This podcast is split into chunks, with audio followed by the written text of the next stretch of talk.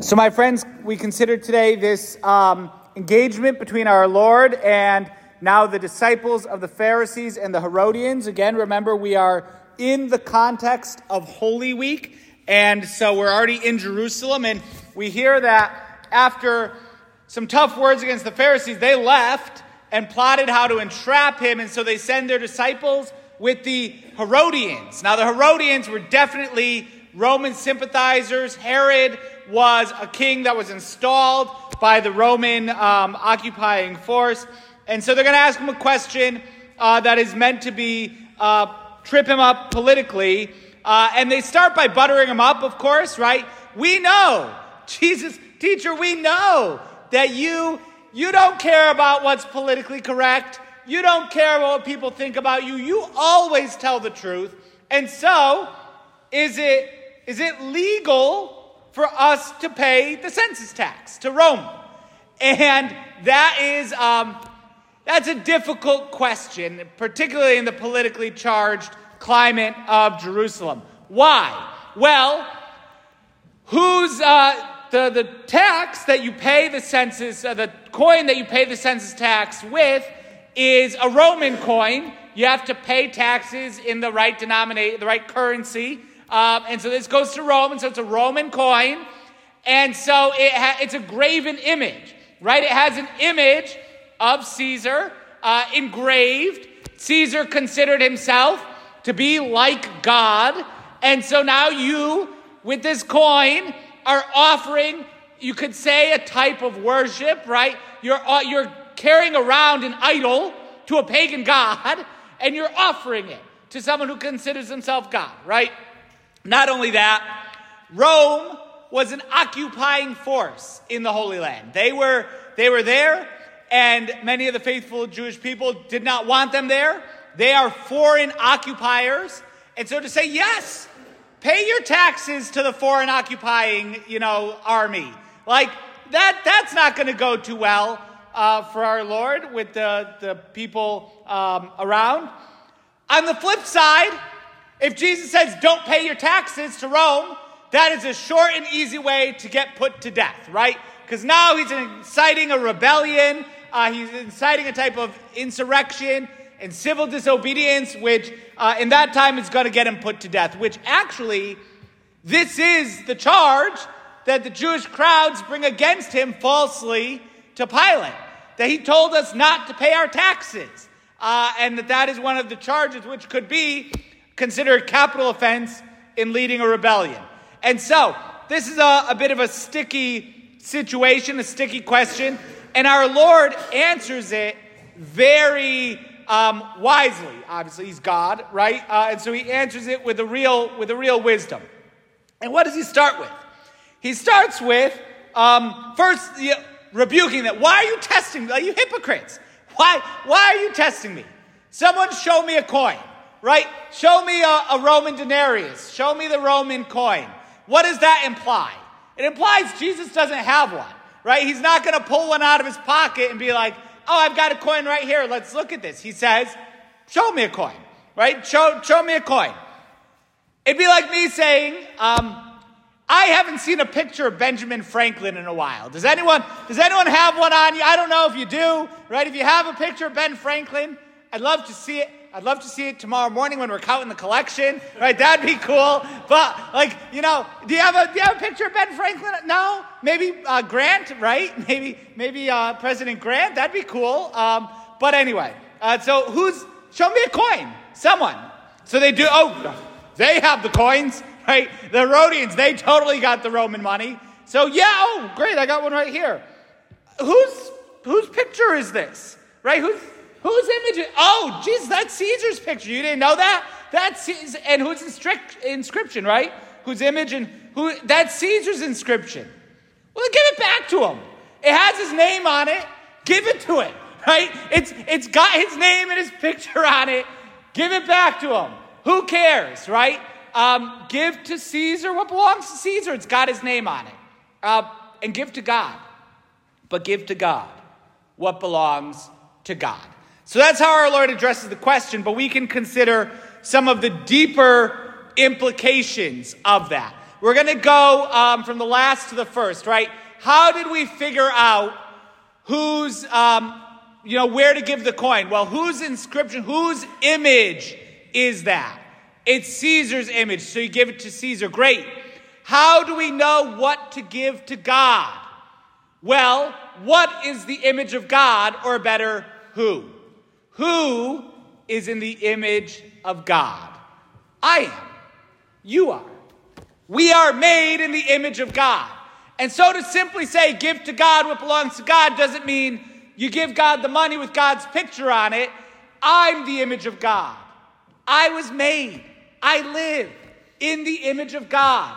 And so, first and foremost, I give myself, my heart, my being entirely to God. I, as a Christian, must be a hundred percent given over to Almighty God. I was made in the image of God. God comes first, always. And to be a son or a daughter of God, to be a Christian following the teachings of Jesus Christ, is my first identity. And it's my most important identity. I'm a son of God. I'm a Christian. I follow Jesus Christ. It's the most important thing about me. I am in the image of God, which means my heart and my soul belongs first and foremost to Almighty God.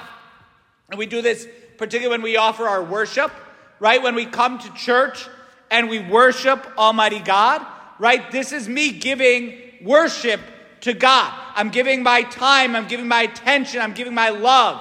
I'm giving adoration. And these rightly, particularly the act of worship, doesn't belong to anyone else. It belongs to God alone. I worship God. I am in the image of God. This is how I was made. But after we consider that, and we're rightly founded in our identity as Christians, followers of Jesus Christ, created in the image of God, then that empowers us to rightly interact in society. Because we as Christians are not called to be isolationists. Give to Caesar what belongs to Caesar. Be involved socially. Pay your taxes, right? We, our religion, is not an isolationist religion where I'm really glad we've got our Catholic bubble and we're going to isolate off from everyone else and we do our own thing and forget about the rest of the world? Absolutely not. Right? We are called to be active and engaged in the world.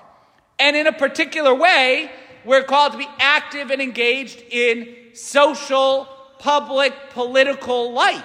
That this is how we should be. First formed in the image of God, knowing who we are, giving our right worship to God, but then being engaged we should care. We should care about our city, right? We should care about our state, about our nation. We should care about global concerns. Our Holy Father, Pope Francis, is asking us to pray on Friday, to pray and to fast for peace, uh, particularly in Israel, right? And so we should do that. Like we should care. Does that day to day affect my life right here, right now? Maybe not, but I need to care. I need to see that this, as a Christian, I have to care about what's happening in the world. I should care about my city. I should care about our state, right? We, we have to care.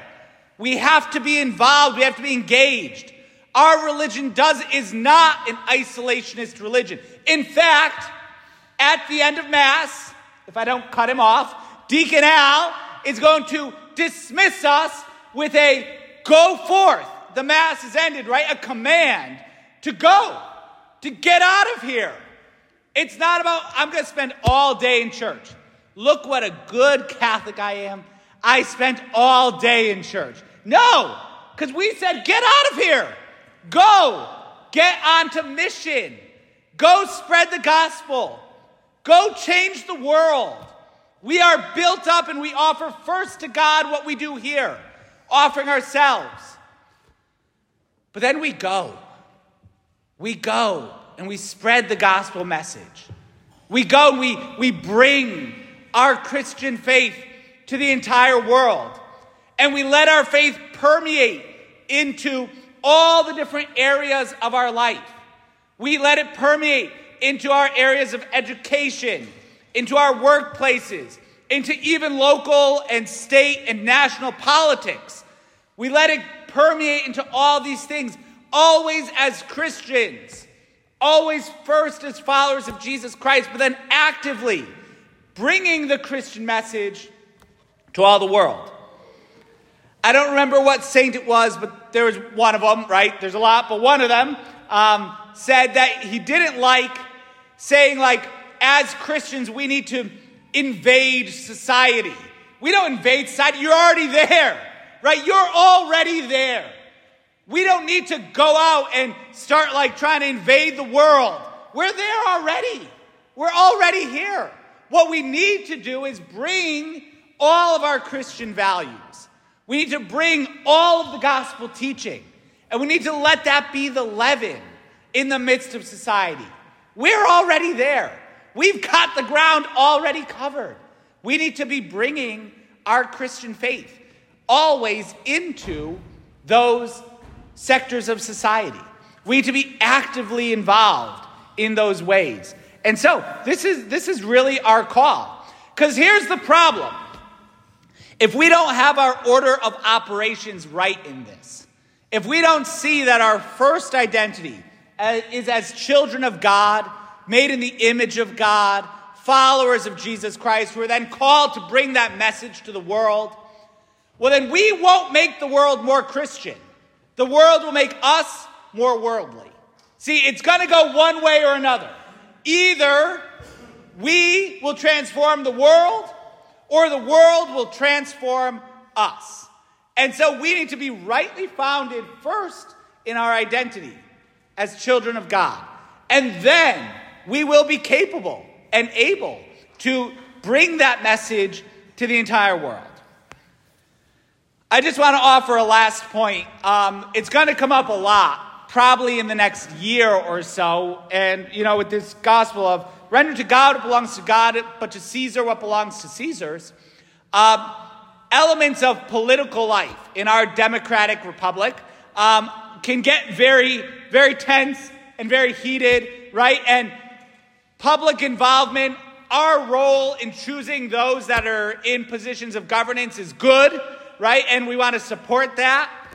But our identity is always first as children of God.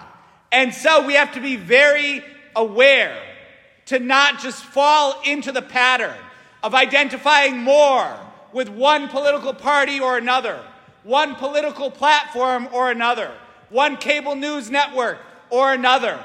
I identify first with the gospel. If you want to know my political platform, it's the gospel of Jesus Christ, right? I am first a Christian and then a member of whatever political party.